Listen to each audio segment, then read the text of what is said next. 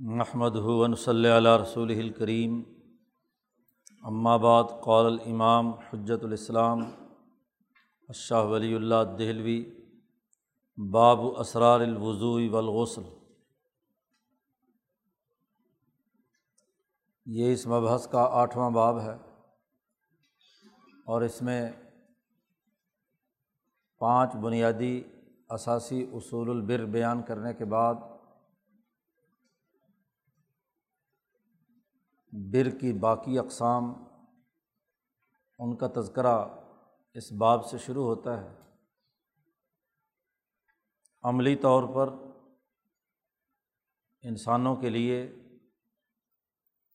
جن اصول بر پر عمل کرنا لازمی اور ضروری ہے، اسے یہاں سے بیان کیا جا رہا ہے۔ شروع میں پہلے بیان کیا گیا تھا۔ کہ انسانیت کے بنیادی اخلاق چار ہیں۔ ان میں سب سے پہلا خلق تہارت تہارت کے حوالے سے یہاں پر گفتگو ہے کہ اس کے اصول اور ضابطے بنیادی طور پر کیا ہے اور تہارت میں چونکہ عملی طور پر وضو اور غسل کا اہم ترین کردار ہے اس لیے عنوان یہ قائم کیا، باب و اسرار الوضوئی بالغسل اس سے متعلق جو بنیادی اثاثی اصول ہیں، وہ شاہ صاحب اس باب میں بیان کریں گے۔ یہ بات واضح رہنی چاہیے کہ یہ القسم الاول ان بنیادی قواعد اور اصول پر مشتمل ہے جس میں دین اسلام کے بالخصوص اور دنیا بھر کے دیگر تمام مذاہب کے بنیادی اثاثی اصول بیان کیے گئے قواعد کا تذکرہ ہے۔ اس کی تفصیلات القسم الثانی میں بیان کی نماز، وضو، روزہ، حج، زکوٰۃ سے متعلق جو تفصیلات یا اس کا عملی نظام ہے، وہ القسم الثانی میں زیر بحث لایا گیا ہے۔ یہاں اصول پر بات چیت ہے۔ مبحث البر والاسم میں بر سے متعلق اصول اب بیان کیے جا رہے ہیں۔ آگے جا کر طبقات الاسم میں گناہوں کے جو مختلف درجات ہیں اور ان کے جو بنیادی پہلو ہیں، ان کو شاہ صاحب نے بیان کیا ہے۔ دوسری بات، یہاں ہمیں یہ بھی یاد رکھنی چاہیے جو پہلے بیان ہو چکی ہے کہ انسانوں کی جو صلاحیتیں ہیں، اس کے کل چار درجات بیان کیے گئے تھے۔ جن میں سے ایک درجہ وہ ہے جو پیدائشی طور پر ناقص ہے۔ اس میں کسی قسم کی اہلیت اور صلاحیت موجود نہیں۔ تو ظاہر ہے کہ تمام اعمال اور اصول البر میں انہیں زیر بحث نہیں لایا جاتا۔ سوسائٹی کے جو مجنون، پاگل اور اب نارمل لوگ ہیں، قوانین اور ضابطے ان سے متعلق گفتگو نہیں کرتے۔ قوانین اور ضابطوں کا تعلق ان انسانوں کے ساتھ ہے جو نارمل انداز میں آگے بڑھتے ہیں۔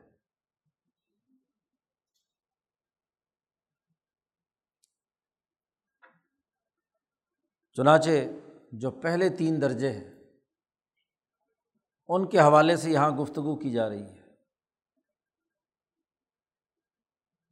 پہلی اصولی بات شاہ صاحب نے یہاں علمی قاعدے کے طور پر بیان کی ہے علم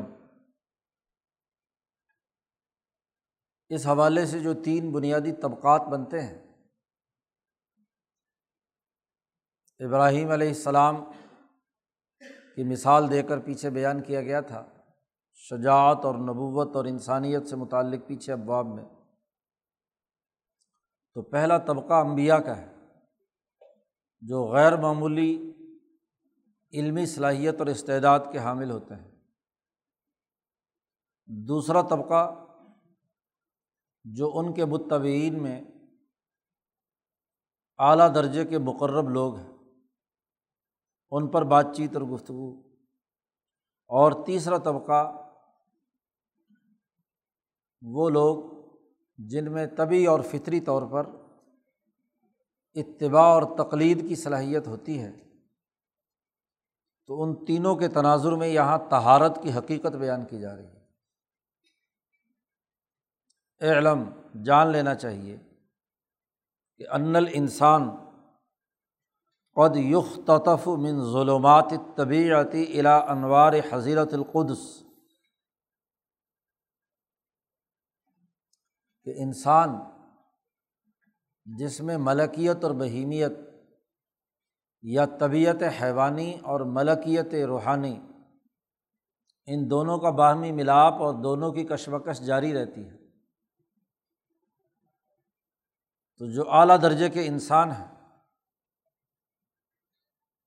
ان کے اندر کبھی کبھی ایسا ہوتا ہے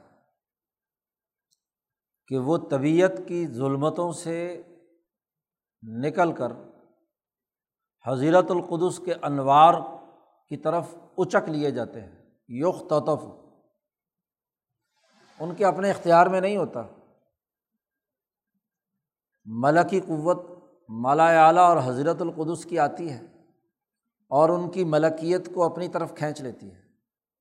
اختتاف کہتے ہیں کسی کو اچک لینا جیسے چیل یا کوا تیزی سے آتا ہے اور کسی جانور کو اٹھا کر لے جاتا ہے، اس کو اختتاف کہتے ہیں۔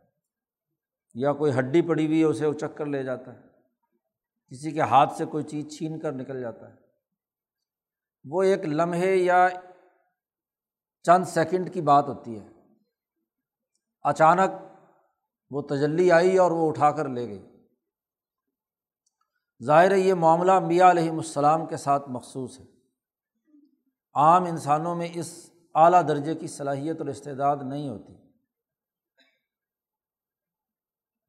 تو ایسا انسان کبھی کبھی وہ اچک لیا جاتا ہے یوخ تطف اٹھا لیا جاتا ہے۔ طبیعت اور حیوانیت کے تمام پردوں سے نکل کر وہ حضیرت القدس کے انوار میں داخل ہوتا ہے۔ اور وہ انوارات الہیہ اس کے اوپر غالب آ جاتے ہیں۔ شاہ صاحب کہتے ہیں وہ یسیر الساعتم ما بریم من احکام طبعیہ ایک لمحہ ایسا گزرتا ہے کہ وہ انسان اپنے طبعی اور حیوانی تمام احکامات سے مکمل طور پر بری ہو جاتا ہے۔ بے وجہ من الوجوہ۔ کسی نہ کسی پہلو سے۔ چونکہ یہ بات غیر نبی کو یا عام انسان کو سمجھ میں نہیں آ سکتی۔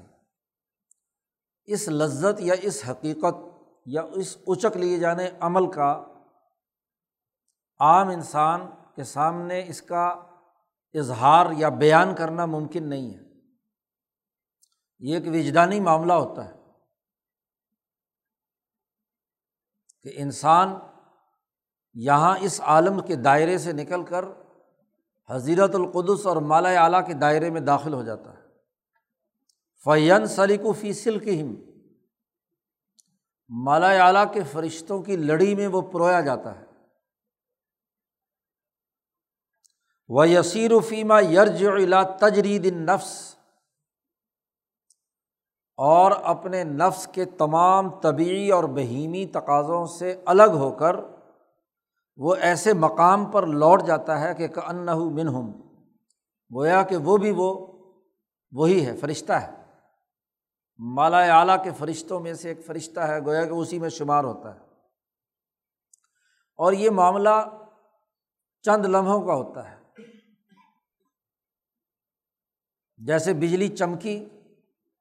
برق الخاطف، اور وہ لمحوں میں آئی اور لمحوں میں اٹھا کر لے گئی۔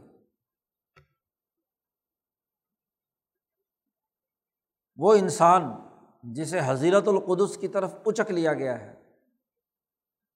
ایک سا، ایک گھڑی۔ سم یورد الحیث کانا پھر اسی طاقت اور قوت اور اتنی ہی تیزی کے ساتھ اسے واپس انسانیت کے دائرے میں لوٹا دیا جاتا ہے۔ تو یہ امبیا علیہم السلام کی خصوصیت ہے۔ نبوت دراصل اسی حقیقت ہی کا نام ہے۔ جیسے موسا علیہ السلام کو طور پہاڑ پر اٹھا لیا گیا۔ اور وہ آگ جو باقی لوگوں کے لیے صرف آگ تھی، لیکن موسا علیہ السلام کی کے لیے اسی آگ میں سے آواز آ رہی ہے کہ انی ان رب کا فخلا انعلیک کہ میں تیرا رب ہوں، اپنے جوتے اتار دو، تم ایک مقدس مقام پر ہو۔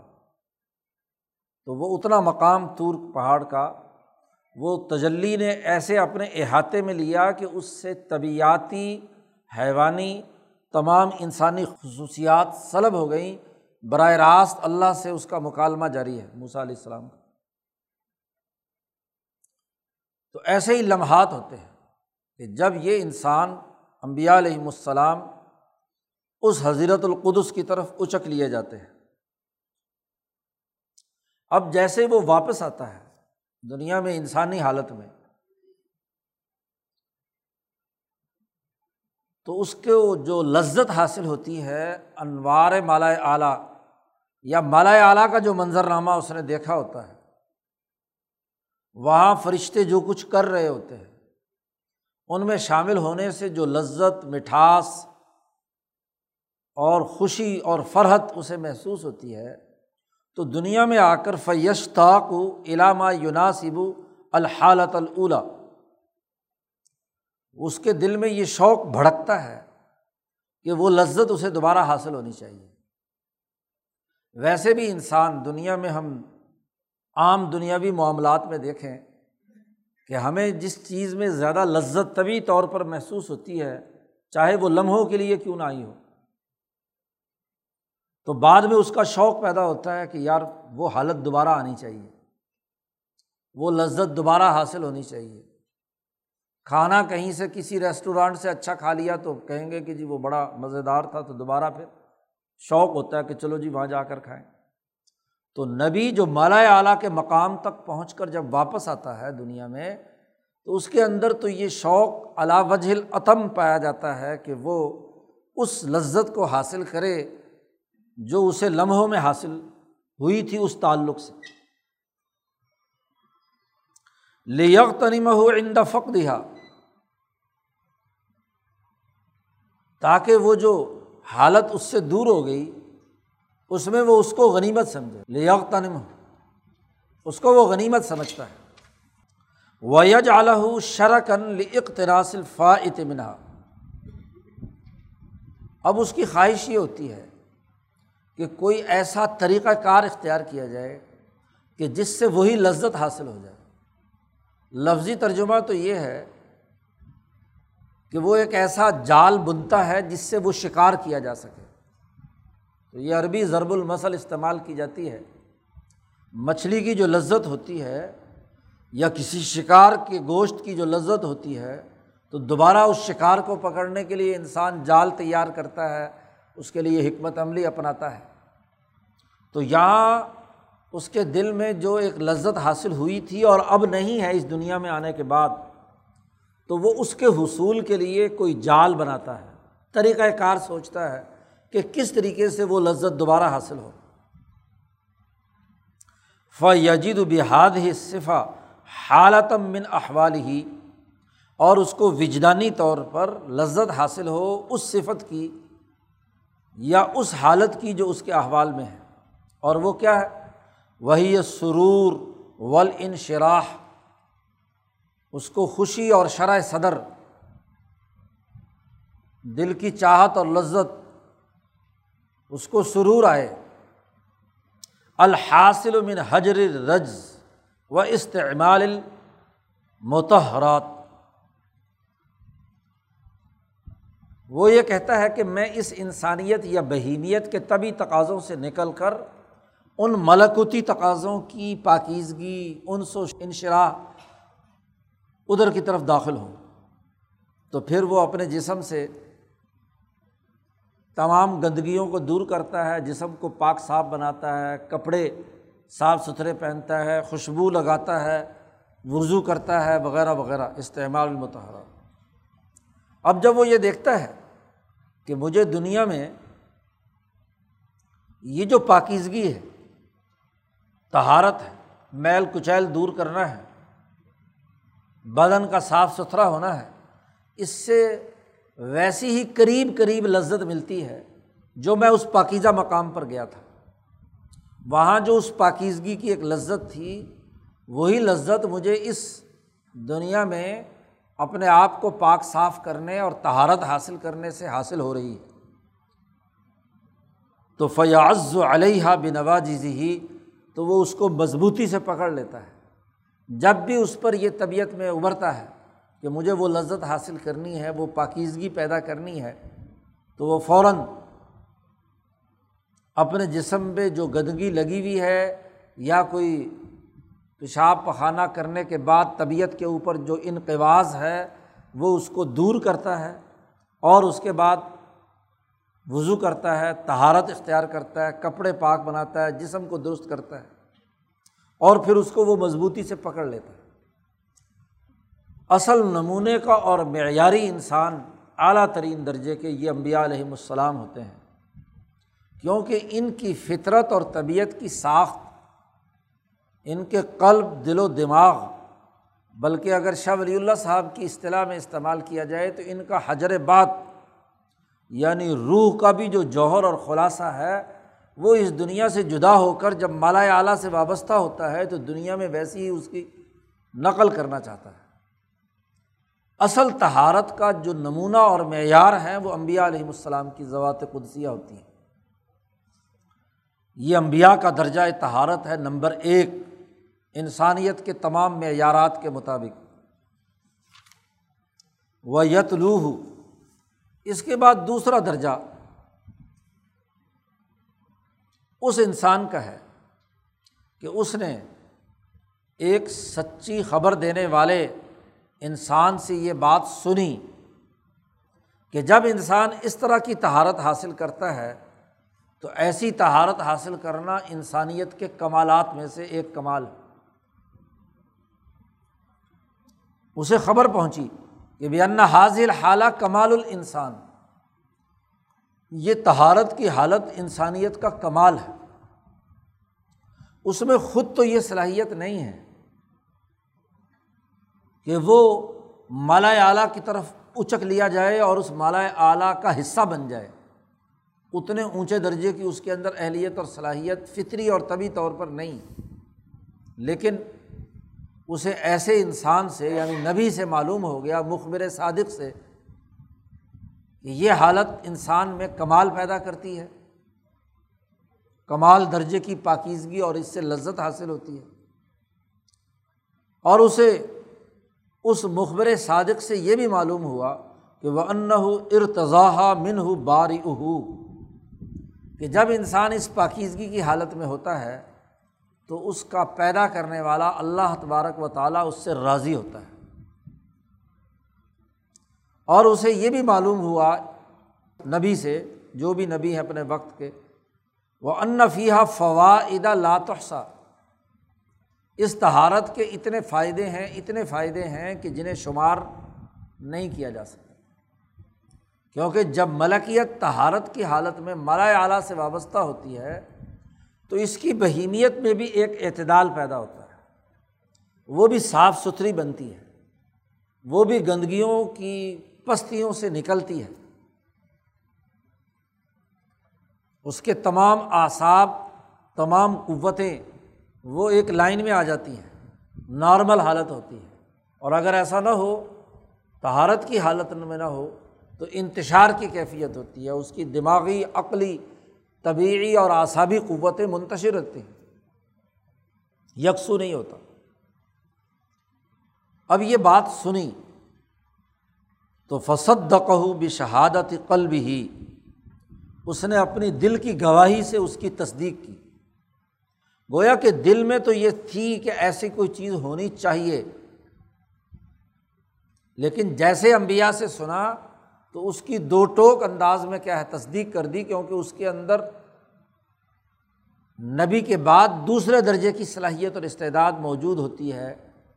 وہ صدیقین میں سے ہوتا ہے۔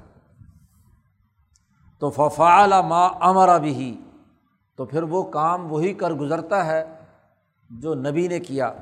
جس کا انہوں نے حکم دیا۔ اور جب وہ عمل کرتا ہے اس بات پر تہارت پر مثلاً، تو فواجہ بس وہ پاتا ہے اپنے دل میں کہ جو کچھ اسے خبر دی گئی ہے وہ بالکل برحق۔ واقعات اس کا یہ نتیجہ نکلتا ہے۔ اور جب وہ مسلسل مشق کرتا جاتا ہے، تو ایک وقت آتا ہے کہ دنیا میں ہی، اور اگر دنیا میں ممکن نہیں تو موت کے بعد۔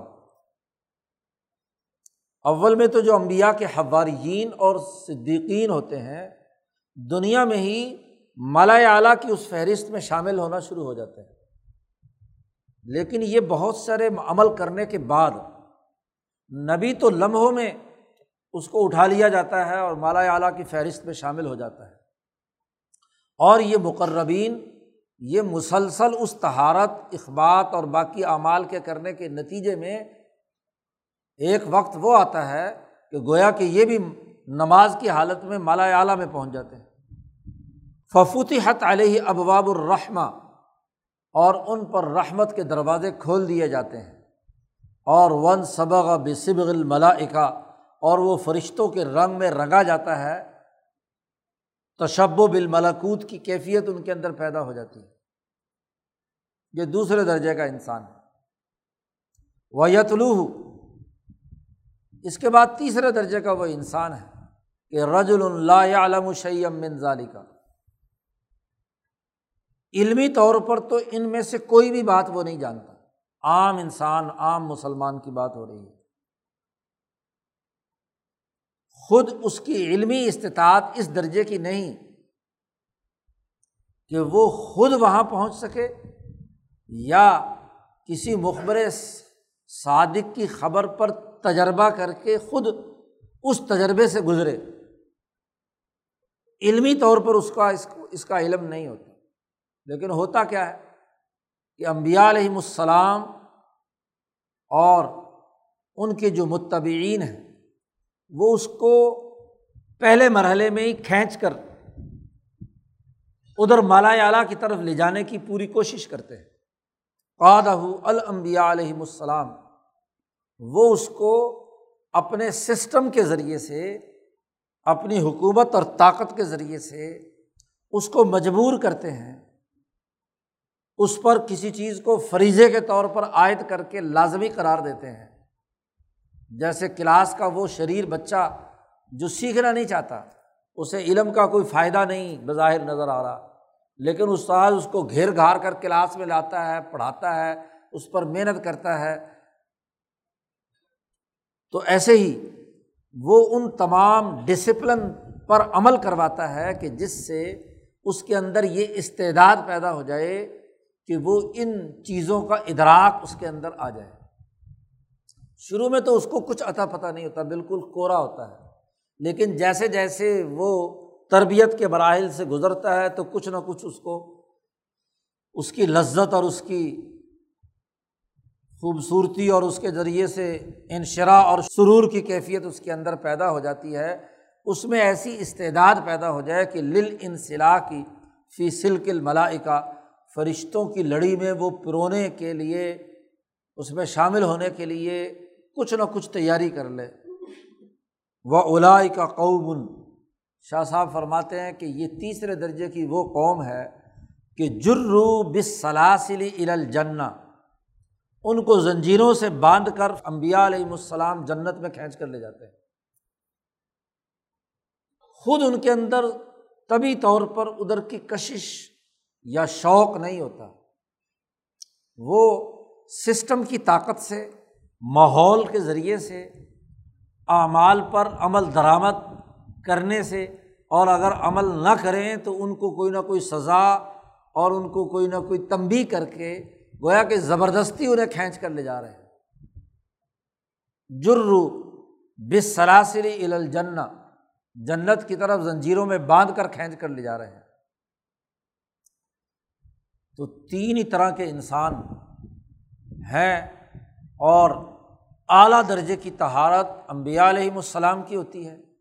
دوسرے درجے کی تہارت امت کے جو خواص اور امبیا کے جو براہ راست تربیت یافتہ یا اونچے درجے کے اولیاء اور مجدین کی ہوتی ہے اور تیسرے درجے کی تہارت وہ ہوتی ہے کہ چونکہ ان پر فرض کر دیا گیا ہے کہ تم نے وضو کرنا ہے، غسل کرنا ہے، یہ کام کرنے ہیں تہارت اختیار کرنی ہے، تو ان کو اپنے ماحول، اپنی تعلیم و تربیت، اپنے ڈسپلن کے ذریعے سے تہارت کی چیزوں کو اختیار کرنے کا حکم دیا جاتا ہے۔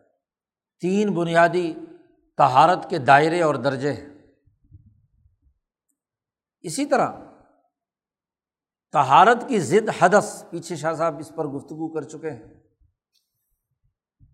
حدث کی یہاں تعریف بھی بیان کی اور اس کی دو بنیادی اقسام بھی بیان کی۔ والحدث اللہ یو حس اسر ہو پھر نفس بادی رائے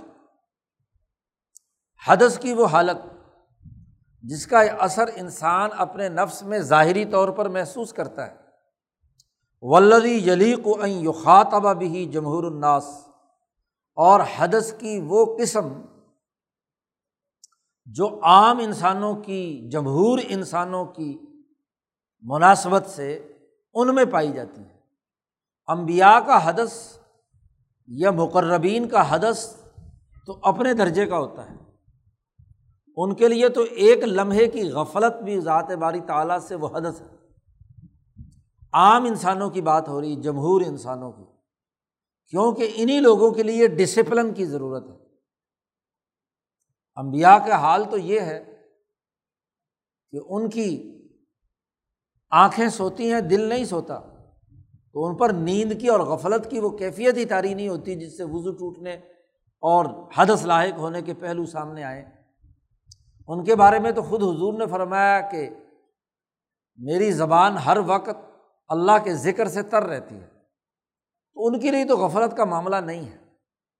یہاں اس حدث، جس حدث کی ہم بات کر رہے ہیں، اس کا تعلق تیسری قسم کے انسانوں کے ساتھ، جمہور انسانوں کے حوالے سے بات ہو رہی ہے۔ ان ذباتی مضان نہیں تاکہ اس حدث کے پیدا ہونے کے جو مواقع ہیں ان کو کسی ضبط اور ڈسپلن میں لایا جا سکے۔ دیکھیے، جن لوگوں میں طبی اور فطری طور پر کسی چیز کی چاہت یا استعداد ہوتی ہے، ان کے سامنے ڈسپلن ہو یا نہ ہو، انہوں نے از خود جیسے ہی طبیعت کے اندر چیز آئے گی، انہوں نے خود کرنا ہے۔ ڈسپلن انہیں لوگوں کے لیے ضروری ہوتا ہے کہ جن کی طبیعت کے اندر استقامت نہیں ہوتی اور ان کے اندر ان چیزوں کے کرنے کا خود فطری طور پر جذبہ نہیں ہوتا۔ اس لیے ان کے لیے کسی قانون کی، کسی ضابطے کی ضرورت ہوتی ہے کہ اس ضابطے کے اندر رہ کر آپ زندگی بسر کریں۔ گے تو اس لیے شاہ صاحب یہاں کہہ رہے ہیں کہ جمہور انسانوں کی بات کر رہے ہیں حدث سے متعلق اور چونکہ اس کے لیے لازمی اور ضروری ہے کہ اس کے پیدا ہونے کے جو مقامات ہیں کہ کہاں اور کب حدث لائق ہوگا، اس کو کسی ڈسپلن میں لایا جا سکے۔ ولدی یکسر وقوع مثل ہی اور وہ حدث بھی وہ ہو کہ جس کا عام طور پر انسانوں میں پیدا ہونا کثرت سے ہو۔ امبیا علیہم السلام کو جب نیند ہی نہیں آتی تو ان کے لیے حدث کو کسی ڈسپلن میں لانے کی ضرورت پیش نہیں آئے گی۔ لیکن باقی انسانوں کے لیے تو نیند اور غفلت یا اسی طریقے سے بول و براز کی جتنی بھی کیفیات ہیں، اس کا بہت کثرت سے وقوع پذیر ہوتی ہیں۔ تو اس کے لیے ایک ڈسپلن قائم کرنے کی ضرورت۔ وفی اہمالی تعلیم ہی ضرر عظیم بناس اگر اس حدث کو کسی منظمت دائرے میں نہ لایا جائے، تو انسانوں کو بہت زیادہ نقصان پہنچنے کا اندیشہ۔ وہیں ضابطوں کی ضرورت پیش آتی ہے جہاں انسانوں کو خطرات زیادہ ہوں۔ پبلک کو جن مقامات پر جانے سے خطرات ہوتے ہیں، وہیں پر بیریئر لگائے جاتے ہیں۔ تاکہ کوئی آدمی اس حد کو کراس کر کے اپنی جان نہ گنوا بیٹھے۔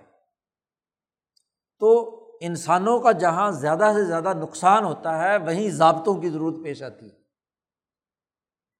تو شاہ صاحب کہتے ہیں، یہ حدث جو ہے، منحصر استقرا ان فی جنسینی ہم نے جب استقرا کیا، ہم نے جب اس کی تشقیق کی، منطق میں استخلا ہے، تشقیق جدلی۔ کہ کسی بھی پہلو پر آپ جب غور و فکر کرتے ہیں، تو اس میں ممکنہ کتنے پہلو ہو سکتے ہیں؟ جتنے پہلو ہو سکتے ہیں، ان کی آپ شکیں بنا لیں۔ یہ ہوگا یا یہ ہوگا یا یہ ہوگا۔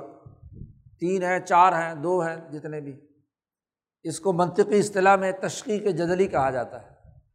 قرآن حکیم نے بھی اس تشقیق جدلی کو بہت جگہ استعمال کیا، بلکہ صورت فاتحہ میں استعمال کیا۔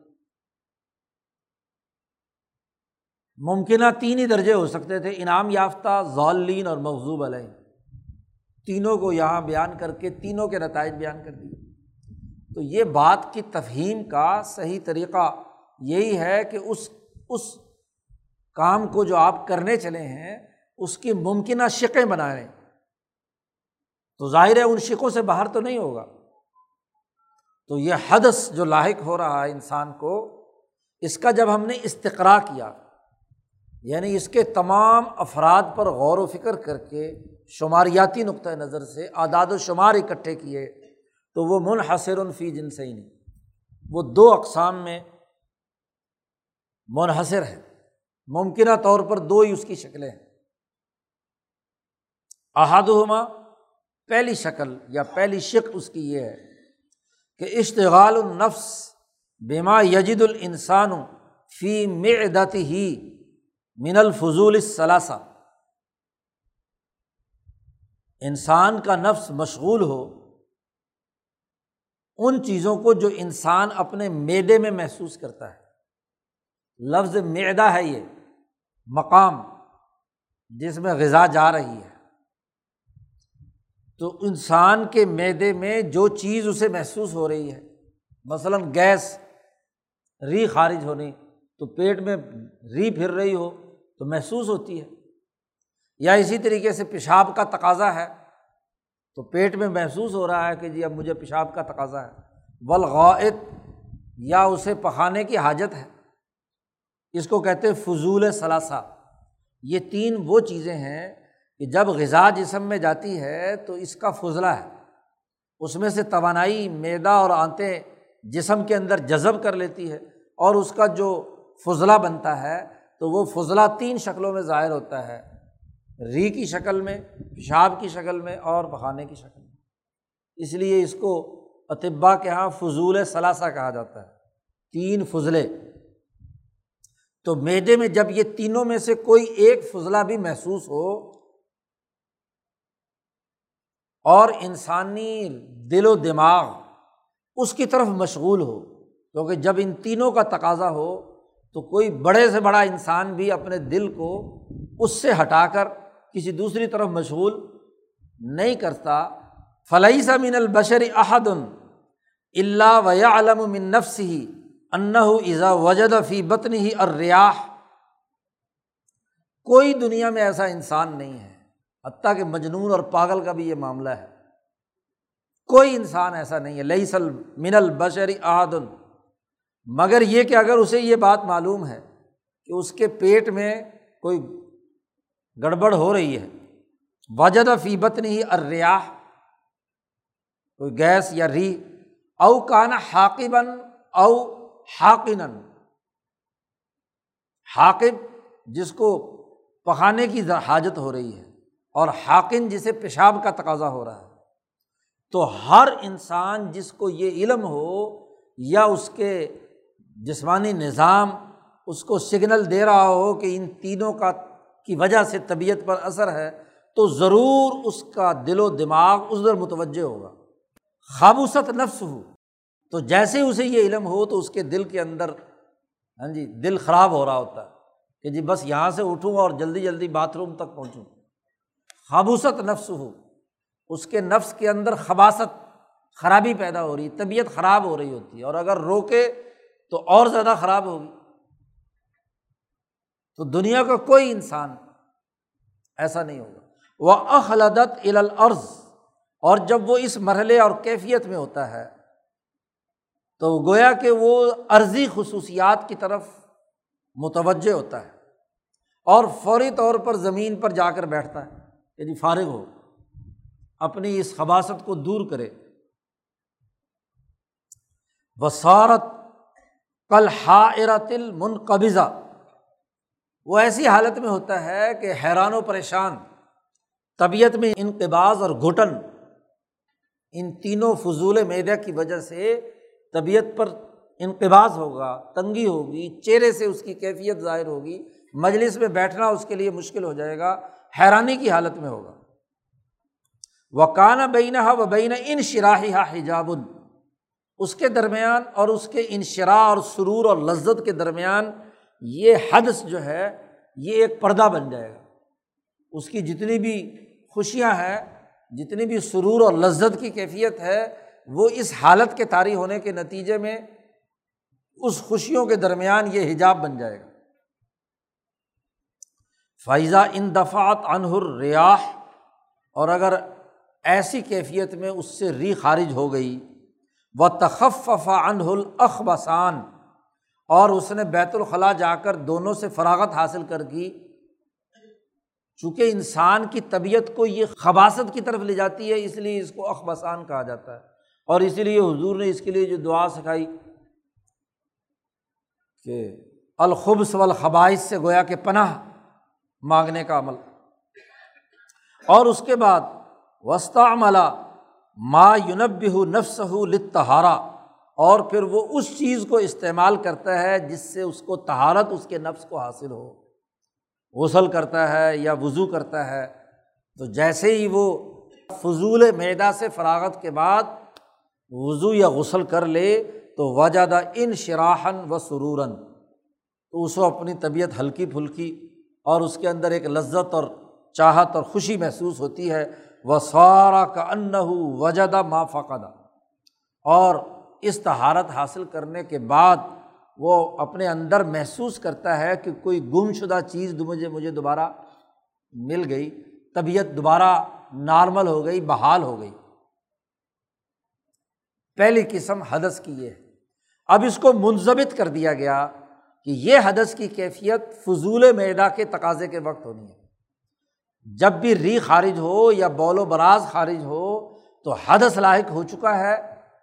اب اس پر کیا ہے؟ وضو کرنا ضروری ہے۔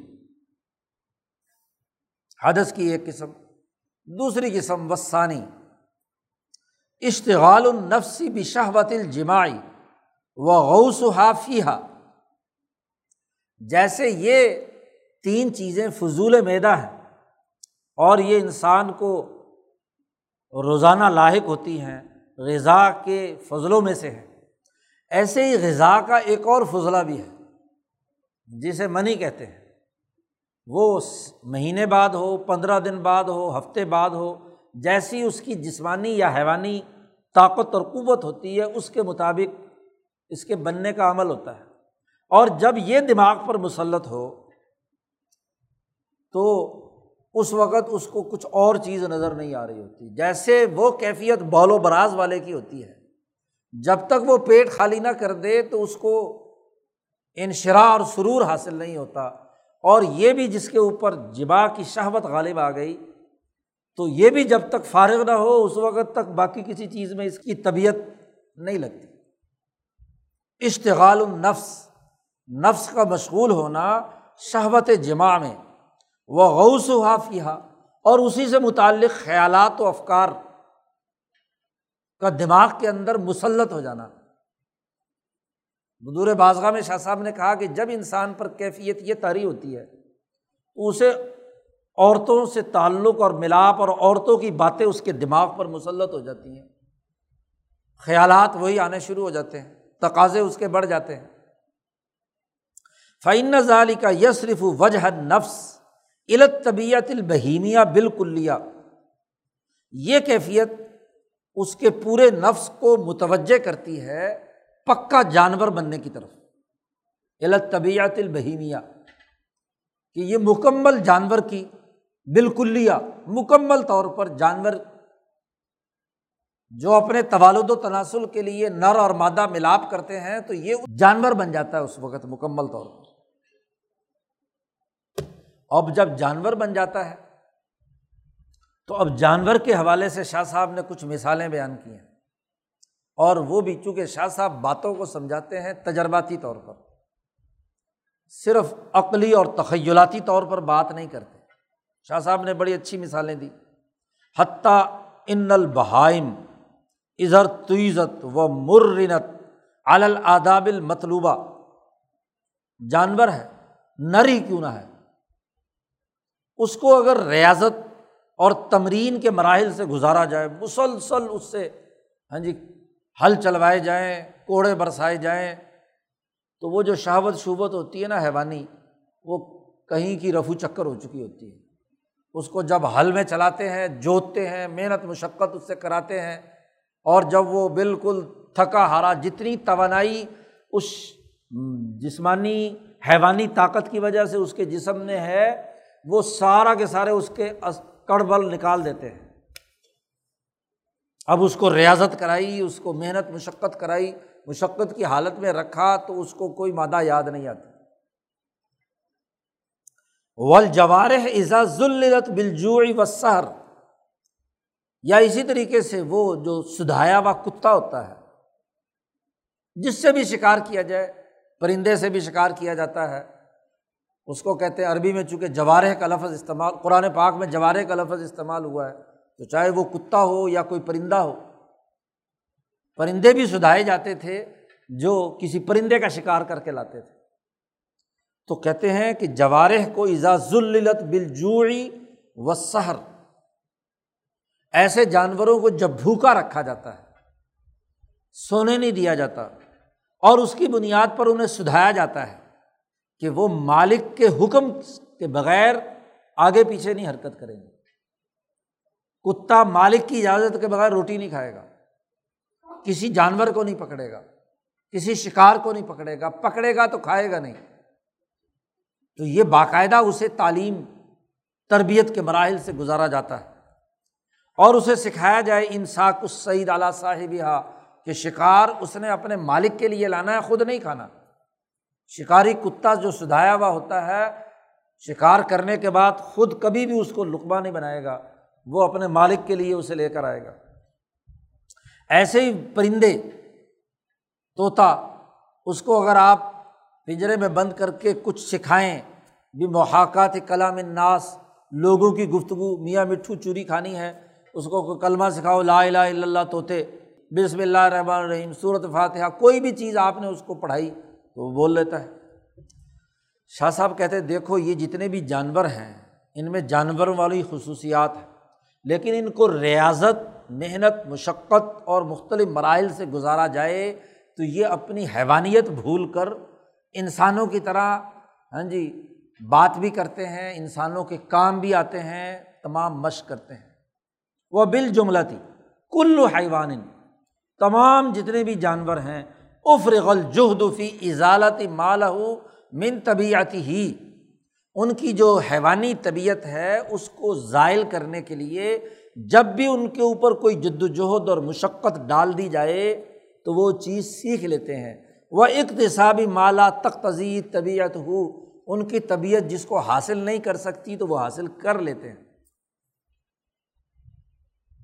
اب اس بیل کو جس کو آپ نے خوب جوتا بھوکا پیاسا رکھا، ریاضت کروائی، اس طوطے کو، اس کتے کو، اس پرندے کو آپ نے مشق سکھا کر ایک تربیت یافتہ بنا دیا۔ شاہ صاحب کہتے اب اگلا تجربہ کرو۔ پھر کچھ عرصہ اس کو آزاد چھوڑ دو۔ سما قزا حاضل حیوان شہبت فرجی، اس کو اپنی ماداؤں میں چھوڑ دو اور کھلاؤ پلاؤ، کوئی کام اس سے نہ لو۔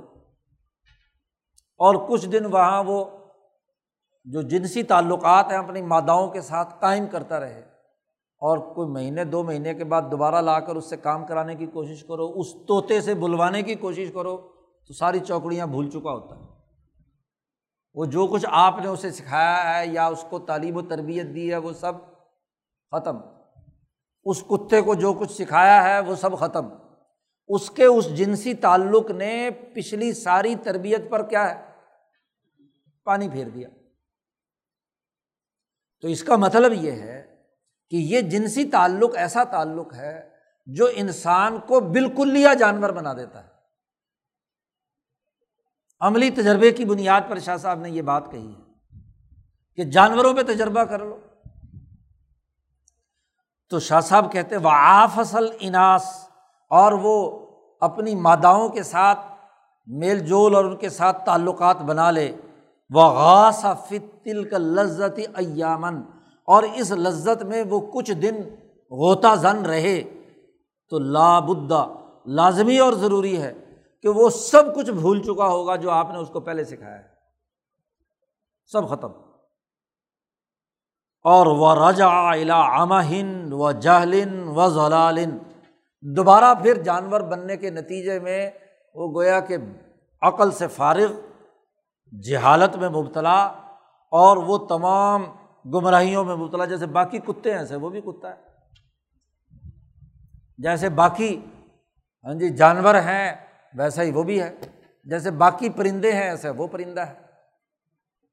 تو شاہ صاحب نے کہا کہ یہ جو مثال ہم نے دی ہے، یہ جو تجربہ آپ کے سامنے بیان کیا ہے من تعمل فی ظالی کا جو اس کے اندر غور و فکر کرے گا، عقلی طور پر اس کو سمجھنے کی کوشش کرے گا، تو عالمہ لا محالہ تھا۔ تو قطعی طور پر اس بات کو جان لے گا کہ ان قضا حاضر شہوا یو صروفی تلویسی نفسی مالا یو سرو شعیم من کثرت العقل المغامرہ کھانا پینا انسان کو اتنا تربیت سے دور نہیں کرتا جتنا یہ جنسی تعلق انسان کو اس کا علم اور اس کی شعور کو بہا کر لے جاتا شہوت کا پورا کرنا یہ زیادہ مؤثر ہے انسانی نفس کو ملوث کرنے میں، گندگیوں میں مبتلا کرنے میں۔ مالا یوسر ہو شعیم بن کثرت العقل حتیٰ کہ کسی چیز کے زیادہ کثرت سے کھانے سے وہ بات نہیں ہوتی۔ جی اور نہ ہی ول زیادہ کسی اور چیز میں غوطہ زن ہونے سے انسان کے اندر اتنی بات نہیں پیدا ہوتی جتنی ہاں جی یہاں ہوتی۔ کسی کا حسد کرنے، محاقدہ، کسی سے حق کرنے، حسد کرنے یا دیگر بد اخلاقیوں سے اتنی خرابی پیدا نہیں ہوتی، انسانی نفس ملوث نہیں ہوتا۔ اب زیادہ روٹی کھا لے تو حد سے اکبر لاحق نہیں ہوتا۔ جی حتیٰ کہ اس نے کسی سے حسد کیا، بخل کیا، تب بھی اتنے حد سے اکبر لاحق نہیں ہوتا۔ لیکن یہ قضائے شہوت ایک ایسا معاملہ ہے، جنسی تعلق، کہ یہ حد سے اکبر لاحق کر دیتا ہے۔ یعنی اس کے کیے ہوئے پورے علم کو لپیٹ کر ایک طرف پھینک دیتا ہے۔ اس کی عقل، اس کا شعور، اس کا تجربہ، اس کی مہارت، نفس کو ملوث کرنے میں اس کا بڑا کردار ہے۔ وسائر مایومیل النفس الطبیعت البہیمیا تمام وہ چیزیں جو انسانی نفس کو اس کی بہیمی طبیعت کی طرف لے جاتی ہیں، وہ اتنی مؤثر نہیں ہیں جتنا اس حیوانیت کا اثر ہے، جنسی تعلق کا اثر۔ ہے ولیجرب الانسان ظال کا من نفس ہی اور انسان کا اس پر بارہا تجربہ ہوا ہے کہ یہ تجربات انسان کے لیے کیا ہے؟ نتیجہ خیز ہوتے ہیں یہی اثر پیدا کرتے ہیں۔ شاہ صاحب نے کہا کہ اگر مزید سمجھنا ہو نا کسی کو، تو حکیموں اور طبیبوں کا وہ قول اور ضابطہ جو ان کی کتابوں میں لکھا ہوا ہے، اس کو پڑھ لے۔ ولیرج علامہ ذکر اطبا فی تدبیر رحبان المنقطعین حکیموں نے قوت باہ یا شہوت یا جنسی تعلق کے قائم کرنے کے جو قوانین اور ضابطے بیان کیے ہیں، ان میں یہ کہ اگر کوئی انسان بہت عرصے تک راہب رہا،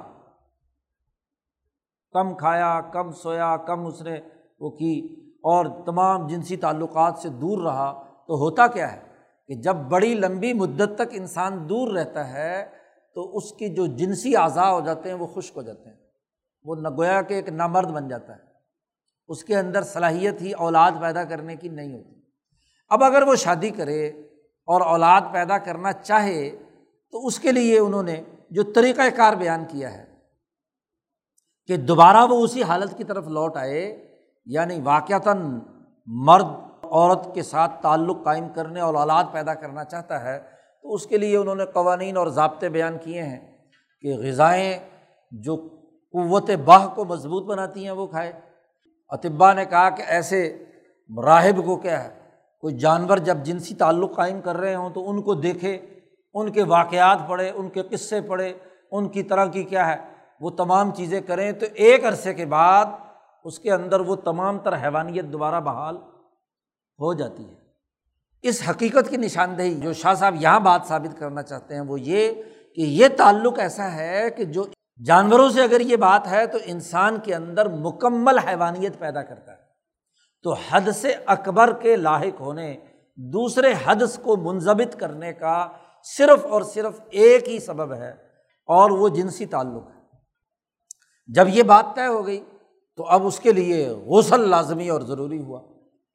غسل کے نتیجے میں وہ جو پورے جسم میں حیوانیت غالب آئی تھی، حیوانیت کے اثرات آئے تھے، تو وہ تمام حیوانی اثرات سر سے پاؤں تک پانی بہانے اور صاف ستھرا کرنے کے نتیجے میں وہ بہیمیت ٹوٹتی ہے، وہ حیوانیت ٹوٹتی ہے۔ اگر وہ غسل نہ کرے تو اس کا علم اور اس کی تمام تر چیزیں آہستہ آہستہ فنا ہونا شروع ہو جاتی ہیں۔ غسل آ کر اس کو نارمل بناتا ہے۔ اس کے تمام اس طرح کی جو حیوانی اثرات اس کے نفس پر پڑے ہوئے ہیں، ان کو دور کرتا ہے۔ اور دوبارہ اپنے علم و فکر اور اپنے تمام امور پر شرح صدر اور سرور کی کیفیت کی طرف دوبارہ لاتا ہے۔ تو اس لیے عام انسانوں کے لیے تہارت کے یہ جو دو ممکنہ دائرے تھے، ایک جس میں یہ تین فضول میدا چیزیں آئیں تو اس سے وضو لازمی ہو گیا۔ اور اگر یہ قضائے شہوت ہے تو اس کے لیے قانون اور ضابطہ ہے کہ پورا جسم اچھی طرح دھوئے اور پاک صاف کرے، کوئی بال برابر جگہ اس کی خشک نہیں رہنی چاہیے، پاکیزگی اور تہارت کی حالت اسے مکمل حاصل ہو۔ ورنہ تو وہ مسلسل جانور کی حالت میں یہ تعلق انسان کو چونکہ جانور بنا کر بہیمی طاقتوں کو مضبوط کرتا ہے، بہیمیت کی تمام چیزیں ایکٹیو ہو جاتی ہیں اور ملکیت دب جاتی ہے وہ اس کے اندر محدود ہو جاتی ہے۔ اور عقل کا تعلق چونکہ ملکیت سے ہے، تو وہ عقل بھی کیا ہو جاتی ہے؟ مفلوج ہو جاتی ہے۔ علم کا جو خزانہ ہے، دماغ کا، وہ بھی کم ہونا شروع ہو جاتا ہے۔ تو اس لیے اس کے لیے لازمی اور ضروری قرار دیا گیا کہ غسل کیا جائے۔ جب حدث کے دو دائرے آ گئے، تو وہ جو تہارت جو پیچھے تین اقسام کے افراد کی تناظر میں بیان کی گئی تھی اور چونکہ یہاں ہم ضابطہ بنانا چاہتے ہیں تیسرے والے طبقے کے لیے، تو پھر اس تہارت کے بھی دو درجے تہارت سغرا اور تہارت قبرا حد سے اصغر ہو تو تہارت سغرا ہے اور حد سے اکبر ہو تو تہارت قبرا ہے۔ وہ تہارت شاہ صاحب کہتے ہیں تہارت جیسے حدث کے بارے میں کہا تھا کہ جو عام انسانوں کے تناظر میں ہیں وہی تمام چیزیں تہارت کے حوالے سے، منظمت کرنے کے حوالے سے۔ اللہ تی یو حس و اسرحا رائے جس کا اثر ظاہری طور پر انسانی جسم پر ہو۔ ولتی یلیق و یو خاطب بھی ہا جمہور الناس۔ اور وہ تہارت جو عام جمہور انسانوں پر لازمی قرار دی جائے، ان کو اس کا مخاطب بنایا جائے۔ کیونکہ ڈسپلن انہیں کے لیے ضروری ہے۔ لکسرتی وجودی اعلیٰ تہا فل اقالیم المعمورہ۔ اور وہ بھی ایسے آلے کے ساتھ جو مہذب دنیا میں، آباد علاقوں میں بڑی کثرت سے پایا جاتا ہے۔ اور وہ کیا ہے؟ تہارت کا آلہ الما پانی۔ تو جہاں جہاں بھی آبادی موجود ہے، وہاں پانی ضرور موجود ہے پینے کے لیے، کھانے کے لیے، باقی تمام چیزوں کے لیے۔ آنی الما و ان ذباتی امرحا اور عام انسانوں کے لیے ہی تہارت کے پہلوؤں کو کسی ڈسپلن میں لانے کی ضرورت ہے، اس کے بھی ضابطے بتانے کی ضرورت ہے۔ ولت ہی اوقا تہارات فی نفوس البشر۔ اور وہ تہارت جو عام انسانوں کے دلوں میں تمام تہارتوں سے زیادہ وکیع اور عمدہ ہو۔ اور وکل مسلمات المشہورہ بین اور وہ ان میں ایک تسلیم شدہ مشہور معاملہ ہو۔ دنیا کا ہر انسان طبی طور پر تہارت کسی نہ کسی درجے میں ضرور کرتا ہے۔ تو اس تہارت کی ممکنہ کتنے پہلو ہو سکتے ہیں؟ اس کی اب آگے تشکیل کے جدلی کر رہے ہیں۔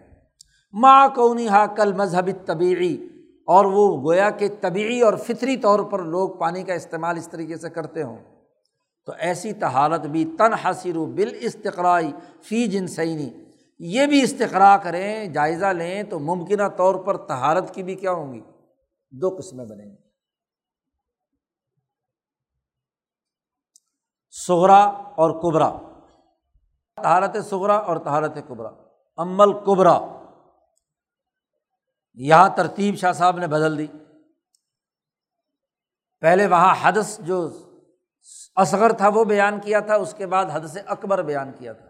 یہاں تہارت بیان کرتے وقت تہارت کبرا پہلے بیان کی جا رہی امل کبرا فتح امیم البدن بالغسل و دل کہ پورے جسم پر پانی بہانا اور اچھی طرح مل کر اپنے جسم کا میل کچیل دور کرنا۔ عزلماؤ تہور اس لیے کہ پانی پاک ہے اور جسم کو وہ پاک کرتا ہے۔ مزیر النجاسات تمام گندیوں کو دور کرتا ہے۔ اور تمام طبیعتیں اس چیز کو تسلیم کرتی ہیں کہ پانی جسم سے لگانے سے جسم کا گند صاف ہوتا ہے۔ فہی عالتن صالحتن لتمبی نفسی علا خلت تہارا یہی پانی ایک ایسا آلہ اور ذریعہ ہے جس سے انسانی نفس تہارت کی عادت کا خوگر بن جاتا ہے۔ تو جب وہ پورے جسم کو سر سے پاؤں تک غسل کرتا ہے، صفائی ستھرائی کرتا ہے تو وہ جو بہیمیت یا حیوانیت کے اثرات جنسی تعلق کے قائم کرنے کی وجہ سے پیدا ہوئے تھے، وہ ظاہر ہو جاتے ہیں۔ شاہ صاحب نے اس کو بھی دو مثالوں کے ذریعے سے سمجھایا ہے۔ یہاں بڑا اہم علمی سوال پیدا ہوتا تھا کہ جب جنسی تعلق پیدا ہوتا ہے وہ انسان کو مکمل جانور بنا دیتا ہے اور پچھلی ساری چیزوں کو بدل دیتا ہے تو یہ غسل کرنے سے اچانک کیا ہوا؟ تبدیلی آئی۔ جی۔ اس کو شاہ صاحب نے کہا، یہ انتقال دفعی ہے، ایک اصطلاح ہے۔ کہ ایک حالت سے دوسری حالت تک اچانک انسانی طبیعت کا منتقل ہو جانا۔ یہ ایسے ہی ہے کہ جب ایک انسان نارمل تھا، شہوت پوری کرنے سے پہلے بڑی اچھی عاقلانہ گفتگو، تجربات، مشاہدات، علم، سب کچھ بیان کر رہا ہے۔ لیکن جس وقت وہ جنسی تعلق قائم کر رہا ہوتا ہے، تو اس انتقال دفعی نے اس کو ایک مہذب فرد کے بجائے ایک جانور کی شکل دے دی۔ تو ایسے ہی غسل بھی انتقال دفی کے نتیجے میں اچانک کیا ہے؟ جیسے ہی غسل کرتا ہے، تو اس حیوانیت کے دائرے سے نکل کر وہ بندے کا پتر بن جاتا ہے۔ انسانیت آ جاتی ہے اس کے اندر۔ انتقال دفعی۔ اس کی ایک دو مثالیں دی ہیں شاہ صاحب نے۔ شاہ صاحب نے کہا، دیکھو، بسا اوقات ایک انسان ہے، اس نے شراب پی۔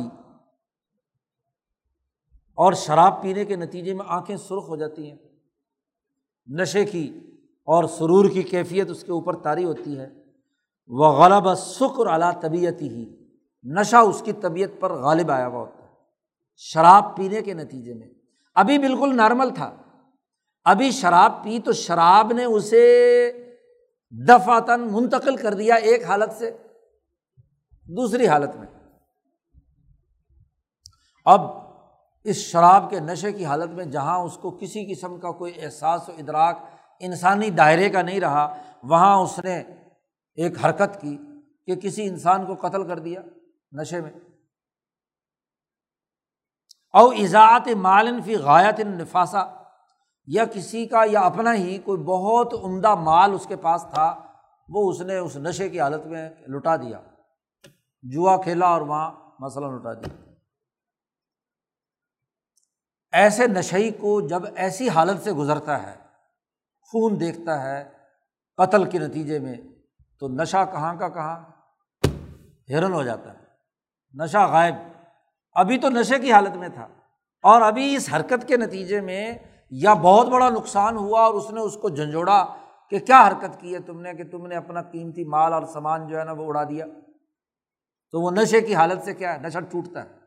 تو یہ انتقال دفی کی مثال ہے کہ ایک واقعے کے وقوع پذیر ہونے سے یا ایک حالت کے آنے سے دفعتاً واحدہ وہ ایک حالت سے نکل کر دوسری حالت میں آ گیا۔ فتنب بہت نفس ہو دفعتاً وہ عقلت اب ہوش و حواس بحال ہوتے ہیں کہ اوہ، میں نے تو بندہ قتل کر دیا، اب تو میں پکڑا جاؤں گا۔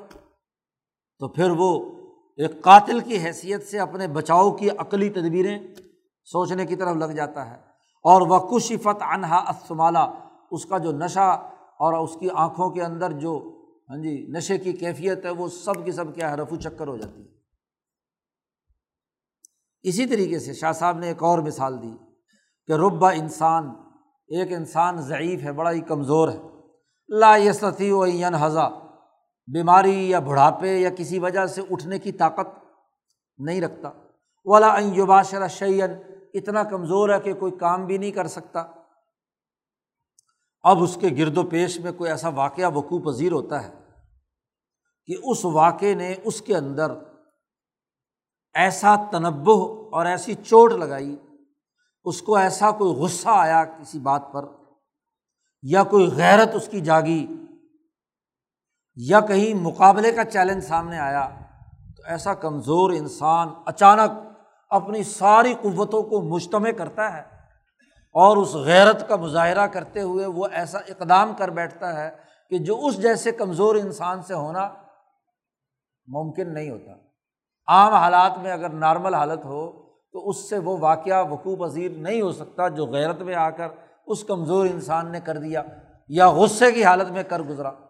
تو جیسے ہی غصہ طاری ہوا تو تمام قوتیں ایکٹیو ہو گئیں اور اس نے اپنی تمام تر ہمتوں کو جمع کر کے وہ کام کر دیا۔ معالجتاً شدیدتاً و صف کا صفقن بلیغن تو وہ گویا کہ اس تمام قوتوں کے جمع ہونے کے نتیجے میں اس کا ایک ایسا علاج ہوا اور اس کے نتیجے میں مثلاً جس کی غیرت کا معاملہ ہوا یا اس کی کسی ہاں جی خاتون کی عزت کو پامال کیا گیا تو وہ غیرت میں جاتا ہے اور جا کر اسے کیا ہے؟ اس سے قتل کرنا ممکن ہی تھا، اتنا بزدل تھا، لیکن کر گزرا۔ تو اس کا مطلب یہ ہے کہ واقعات بسا اوقات انسان کے اندر انتقال دفی ایک حالت سے دوسری حالت کی طرف منتقل کرنے کی اہلیت رکھتے ہیں۔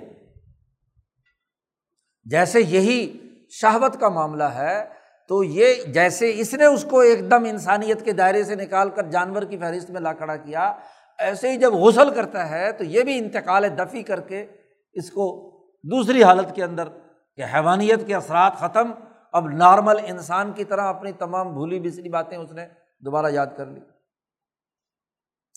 خلاصہ یہ ہے کہ بالجملہ فل نفس انتقال دفعین یہ قانون اور ضابطہ ہے۔ کہ انسانی نفس کے اندر ایک حالت سے دوسری حالت کی طرف منتقل ہونے کی دفعتاً صلاحیت اور استعداد ہوتی ہے۔ اور وہ تنب من خصلطن الا خصلطن اور اس کے اندر تنبع پیدا ہوتا ہے، اسے تنبی ہوتی ہے ایک عادت سے دوسری عادت کی طرف منتقل ہونے کی۔ العمدہ تو فلم عالجات نفسانیہ جتنے بھی روح اور نفسانی امراض ہیں ان کے علاج میں یہی بات عمدہ ہے کہ انسانی نفس کو کنٹرول کر کے اچھی عادات کا خوگر بنایا جا سکتا ہے اور بری عادات سے اسے نجات دلوائی جا سکتی ہے۔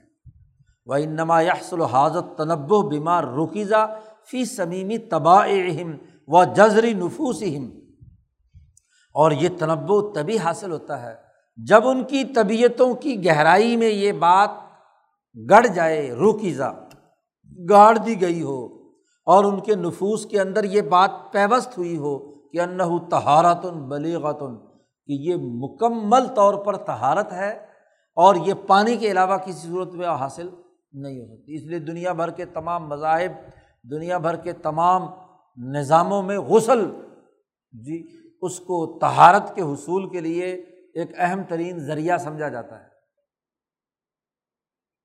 تو یہاں شاہ صاحب یہ بتلا رہے ہیں کہ تہارت قبرا میں بھی انتقال دفعی یعنی غسل کرنے کے نتیجے میں وہ حیوانی حالت سے نکل کر دوبارہ انسانی حالت کی طرف آ جاتا ہے۔ وہ اور تہارت سہرا کیا ہے؟ الاقتصار علی غسل الاطراف۔ جب حد سے اصغر لاحق ہو تو پھر اس وقت پورے جسم کو دھونا لازمی اور ضروری نہیں۔ انسان کے چار اطراف ہیں تو چاروں اطراف کو دھو دھو لیا جائے۔ دونوں طرف بازو، پاؤں، چہرہ، اور چونکہ بال سر کے ایسے ہیں کہ عام طور پر پسینہ ہوتا ہے، اگر وہ ہر وضو کے وقت سر دھونے کی بات آ جائے، تو طبی نقطۂ نظر سے انسانی جسم کے لیے کیا ہے؟ نقصان دہ ہے۔ اس لیے سر کے اوپر کیا ہے؟ مسا کرنے کا حکم دیا گیا تاکہ یہ اطراف جو ہیں انسانی جسم کے تمام چاروں طرف پہلو وہ صاف ستھرے ہو جائیں۔ اور ویسے بھی انسان کے یہ چار اطراف وہ ہیں جو کھلے رہتے ہیں۔ گرد و غبار اگر پڑتا ہے تو سب سے پہلے چہرے پر پڑے گا، بازوؤں پر پڑے گا، ہاتھوں پر پڑے گا، سر پر پڑے گا۔ تو اس، اسی کو کیا دھو لیا جائے تو تہارت حاصل ہو گئی۔ اب اگر ہر حد سے اصغر کے موقع پر اس پر غسل لازمی قرار دی جائے تو یہ تو تکلیف مالا یوتاق ہے۔ ورزاری کا لنحا یہ چاروں اطراف دھونا اس لیے ہیں کہ تمام مہذب ممالک میں یہ چاروں چیزیں کھلی ہوتی ہیں۔ بے ان کی شافی ہا وہ خروجی ہا من الباس لباس کے دائرے سے باہر نکلی ہوئی ہوتی۔ ایسا لباس کوئی انسان نہیں پہنتا کہ جو سر سے پاؤں تک تمام چیزوں کو کسی توپ کے طور پر کیا ہے، پہن لیا جائے جس میں نہ بازو ہلے نہ پاؤں ہلے نہ سر ہلے، اس کو اجتماع السما کہا جاتا ہے۔ نبی اکرم صلی اللہ علیہ وسلم نے مستقل ایک حدیث میں اس کی ممانعت فرمائی ہے۔ لی مذہب ان طبعی یہ ایک طبعی مذہب بن چکا تمام دنیا کے مہذب انسانوں کا۔ اور اسی کی طرف اشارہ کیا ہے، نبی کرم صلی اللہ علیہ وسلم نے مرا فرماتے ہوئے ان اجتماع سماعی ایسا لباس جس سے ہاتھ پاؤں بند جائیں اور ہاتھ پاؤں کھلے نہیں، تو ان ایسے لباس سے منع کیا ہے۔ اس لیے اس لباس میں لازمی قرار دیا گیا کہ وہ قمیض کی شکل میں ہو تاکہ بازو ادھر نکل کر ان سے کوئی کام کاج کیا جا سکے۔ ایسے ہی ہاں جی پاؤں نکلے ہوئے ہوں جس سے چلنا اور پھرنا اور باقی چیزیں کرنا ضروری ہوں۔ فلاں حق کا کو حرج الفی غس لہا ان کے دھونے میں کوئی تکلیف کی بات نہیں، کیونکہ ویسے ہی اوپن ہے اور پھر ویسے بھی گرد و غبار اور آلودگی ان کے اندر زیادہ ہوگی۔ وہ علیہ سزالی کا فیصہ ارلاضا اور باقی پورے جسم کے اور تمام اعضاء کو دھونا حد سے اصغر میں لازمی نہیں کرا دیا اس لیے اطراف دھوئے گئے۔ اس کی پہلی وجہ یہ ہے کہ عام طور پر یہ تمام اعضاء جو اطراف ہیں یہ کھلے رہتے ہیں۔ وہ ایزن دوسرا ایک اور پہلو بھی ہے کہ جتنے بھی شہری لوگ ہیں، ان کی عادت ہے کہ وہ روزانہ صبح کو اٹھتے ہیں تو یہ اطراف دھوتے ہیں۔ جی چہرہ دھوتے ہیں، ہاتھ دھوتے ہیں، پاؤں دھوتے ہیں، جیسے بھی کام کاج سے بھی فارغ ہوتے ہیں تو یہ ان کی عادت ہے۔ کلّا یومن۔ وہ آئند دخول علملوک و اشباہ ایسے ہی اگر بادشاہوں یا کسی سرکاری دفتر میں جانا ہو تو وہ ہاتھ منہ دھو کر جاتے ہیں۔ گندگی کی حالت کے اندر وہاں داخل نہیں ہوتے۔ وہ آئندہ قص دل اعمال نظیفہ یا کوئی صاف ستھرے کام کرنے، مثلاً غذا کھانی ہے تو اس وقت بھی ہاتھ دھوتے ہیں، منہ دھوتے ہیں تاکہ اس کے ساتھ غذا جو ہے وہ خراب ہو کر حلق کے اندر نہ جائے۔ شاہ صاحب کہتے ہیں وہ فق ہو ظالی کا اس کی فقہ اور اس کی حکمت یہ ہے، سمجھ اس کے اندر یہ ہے کہ انّا ظاہرہ۔ یہ اعضا ظاہری ہیں۔ تسرا اوساخ ان میں میل کچیل یا مٹی زیادہ سے زیادہ گرد یا گندگی لگ سکتی ہے۔ اور وہی اللہ ترا و تبصر عند ملاقات الناس بعض بعض جب آدمی ایک دوسرے سے ملاقات کرتے ہیں تو ہاتھ پر نظر پڑتی ہے، چہرے پر نظر پڑتی ہے۔ اگر وہ گرد آلود ہو، مٹی میں اٹا ہوا ہو، بال بکھرے ہوئے ہوں، تو دوسرا آدمی فوراً کہتا ہے، یار یہ کیسا انسان ہے؟ تو اس کو اس سے کراہت محسوس ہوتی ہے۔ تو اس وقت ان تمام چیزوں کا دھونا مہذب خیال کیا جاتا ہے۔ وہ ایزن، ایک اور وجہ بھی ہے۔ کہ تجربہ بھی اس بات کی گواہی دیتا ہے کہ اگر انسانی جسم کے اطراف کو دھو لیا جائے اور پانی چہرے پر ڈال لیا جائے، سر پر ڈال لیا جائے، تو یونب النفس بن نحو نومی ولغشل مشکل تمبیہن قویین آدمی سو کر اٹھے تو سستی قائلی ہوتی ہے اور اگر وہ اپنا منہ دھو لے، ہاتھ دھو لے، پاؤں دھو لے، تو وہ نیند کے جو اثرات ہوتے ہیں وہ آدمی فریش ہو جاتا ہے۔ یا اگر اس کو کوئی ہاں جی ایسی کوئی غشی تاری ہے جو اس کے جسم پر بوجھ کر رہی ہے؟ تو اگر وہ ایسا اپنے آپ کو پانی، اسی لیے جو بے ہوش ہوتا ہے آدمی، تو فوراً اس کے منہ پہ چھینٹے مارتے ہیں، پانی ڈالتے ہیں۔ تو پانی ڈالنے سے اس کو کیا ہے؟ ہوش آ جاتا ہے۔ اور ولیرج انسان و فی داری کا علامہ آئندہ بن تجربہ علم اور انسان عام طور پر جو تجربے اور مشاہدے سے جو اسے علم حاصل ہوتا ہے، اس کی طرف رجوع کرتا ہے، اس کو بار بار کرتا ہے۔ اور وہ علامہ امر بہل اطباء فی تدبیری من غشی علیہ۔ حکیموں اور ڈاکٹروں نے اس بات کا حکم دیا ہے کہ اگر کسی کو غشی یا بے ہوشی تاری ہو تو اس پہ پانی کے چھینٹے اس کے اوپر ڈالے جائیں، پانی ڈالا جائے، ٹھنڈا پانی ڈالا جائے۔ او افراتا بہل اس حال فصد یا کسی آدمی کو بہت زیادہ موشن لگے ہوئے ہوں یا نقشیر پھوٹ رہی ہو تو اس کے لیے کہا جاتا ہے ٹھنڈا پانی اس کے سر پر، اس کے چہرے پر ڈالو۔ تاکہ وہ نقشیر جو ہے وہ رک جائے۔ تو اس لیے یہ تہارت سغرا انسانی جسم کے جو اطراف ہیں ان کو دھونے پر مبنی ہے یہ تہارت کی دو اقسام، حدث کی دو اقسام۔ اور تہارت کے حوالے سے تین طرح کے افراد کا تذکرہ کرنے کے بعد تہارت کے جو فوائد ہیں، وہ شاہ صاحب یہاں بیان کرتے ہیں۔ تہارت کے آٹھ فوائد۔ جو نبی اکرم صلی اللہ علیہ وسلم کی احادیث سے ثابت ہیں اور یا ویسے تجربے سے ثابت ہیں، ان کو شاہ صاحب نے یہاں بیان کیا، نمبر ایک۔ وہ تہارت باب من ابواب ارتفاق ثانی تہارت جو ہے، یہ ارتفاق ثانی کے ابواب میں سے ایک باب ہے۔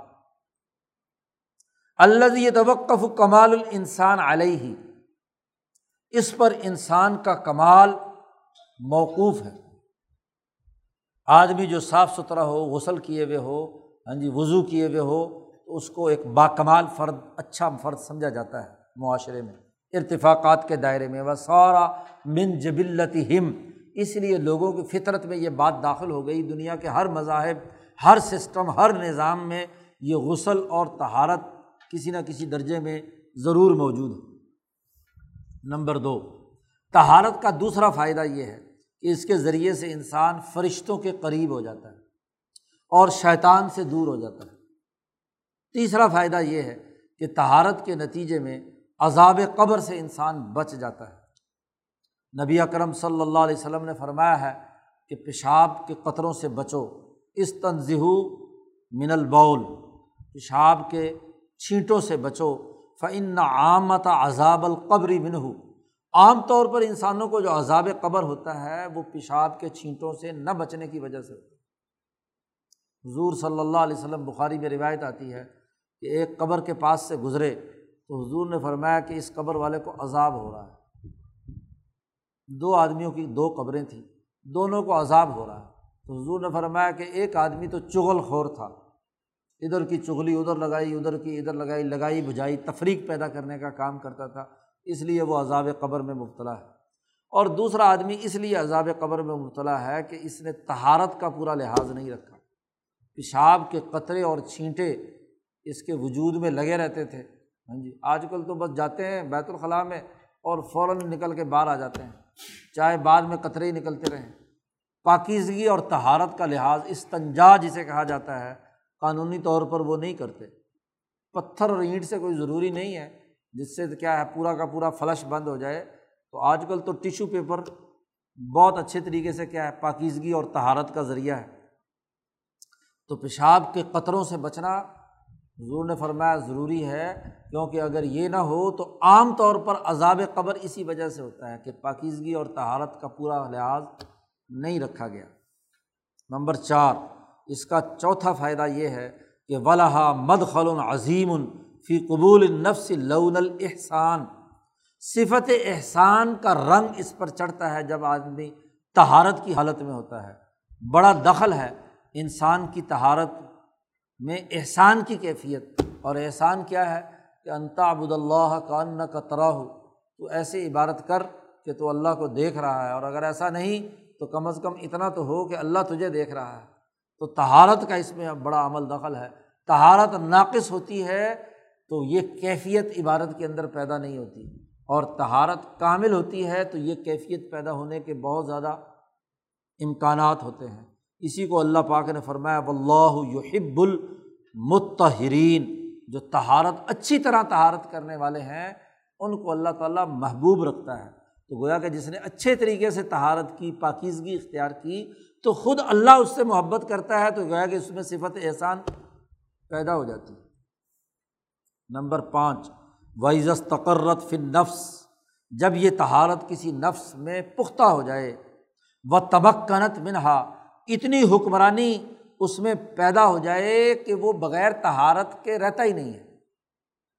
باوضو رہتا ہے ہر وقت۔ تو تقررت فی ہی شعبۃ من نور الملکیہ، تو اس کے اندر ملکیت کے نور کا ایک شعبہ مستقل جگہ پکڑ لیتا ہے۔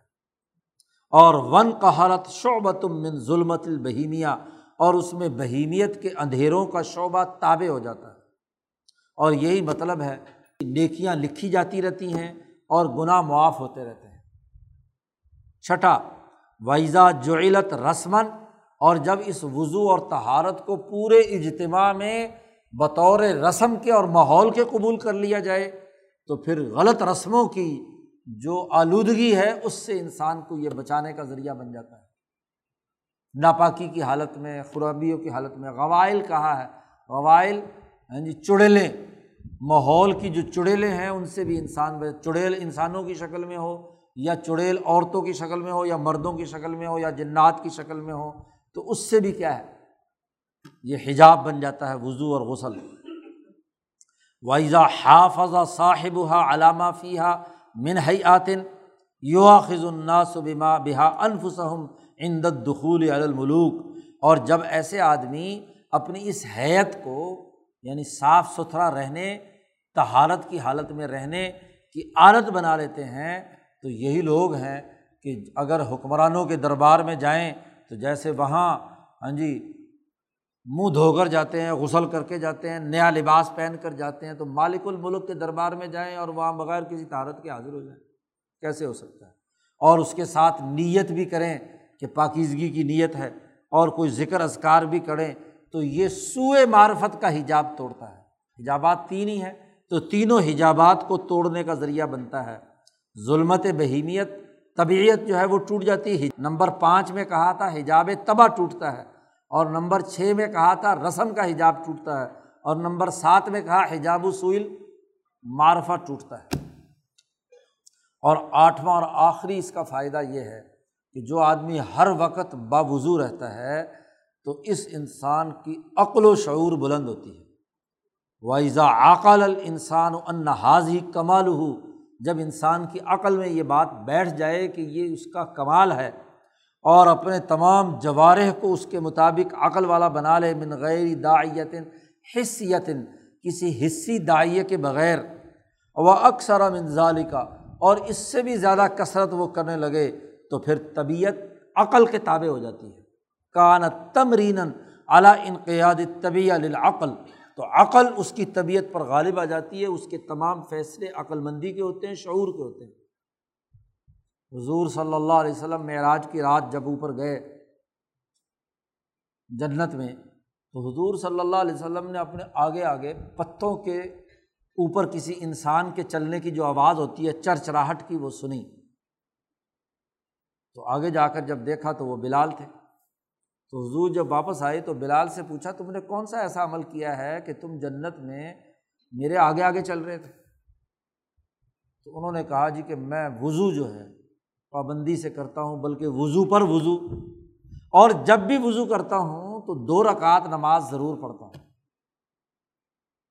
تو ایک تو وضو، نور علا نور، اور پھر اس کے اوپر کیا ہے؟ نماز۔ تو اس کا اجر اللہ نے یہ دیا کہ ان کی عقل اور شعور اتنی بلند کہ دنیا میں ہی نہیں، اور آخرت میں بھی کیا ہے؟ وہ جنت میں اعلیٰ مقام پر ہے۔ تو گویا کہ اس وضو سے تہارت سے پاکیزگی سے انسان کی سوچنے، سمجھنے کی جو قلبی اور عقلی صلاحیتیں ہیں، وہ زیادہ یکسو ہوتی ہیں۔ انتشار فکر اس میں سے ختم ہوتا ہے، یکسوئی کی حالت پیدا ہوتی ہے۔ اور یہ چیز اس کے صحیح رائے قائم کرنے میں اور صحیح نتائج تک پہنچنے میں اس کو مدد دیتی ہے۔ یہاں پر شاہ صاحب نے باب ختم کر کے کہا و اللہ عالم اس کے اور کتنے فائدے ہیں، وہ اللہ ہی جانے۔ تو یہاں تہارت کا پورا باب اور اس کے جو مقاصد و اہداف اور اس کے جو نتائج اور فوائد ہیں، وہ شاہ صاحب نے یہاں بیان کر دیے۔ اللہ تعالیٰ شاہ صاحب کی بات کو سمجھنے کی بھی توفیق دے اور عمل کرنے کی بھی۔ خالی فلسفیانہ طور پر سمجھنا کافی نہیں ہے۔ اللہ وسلم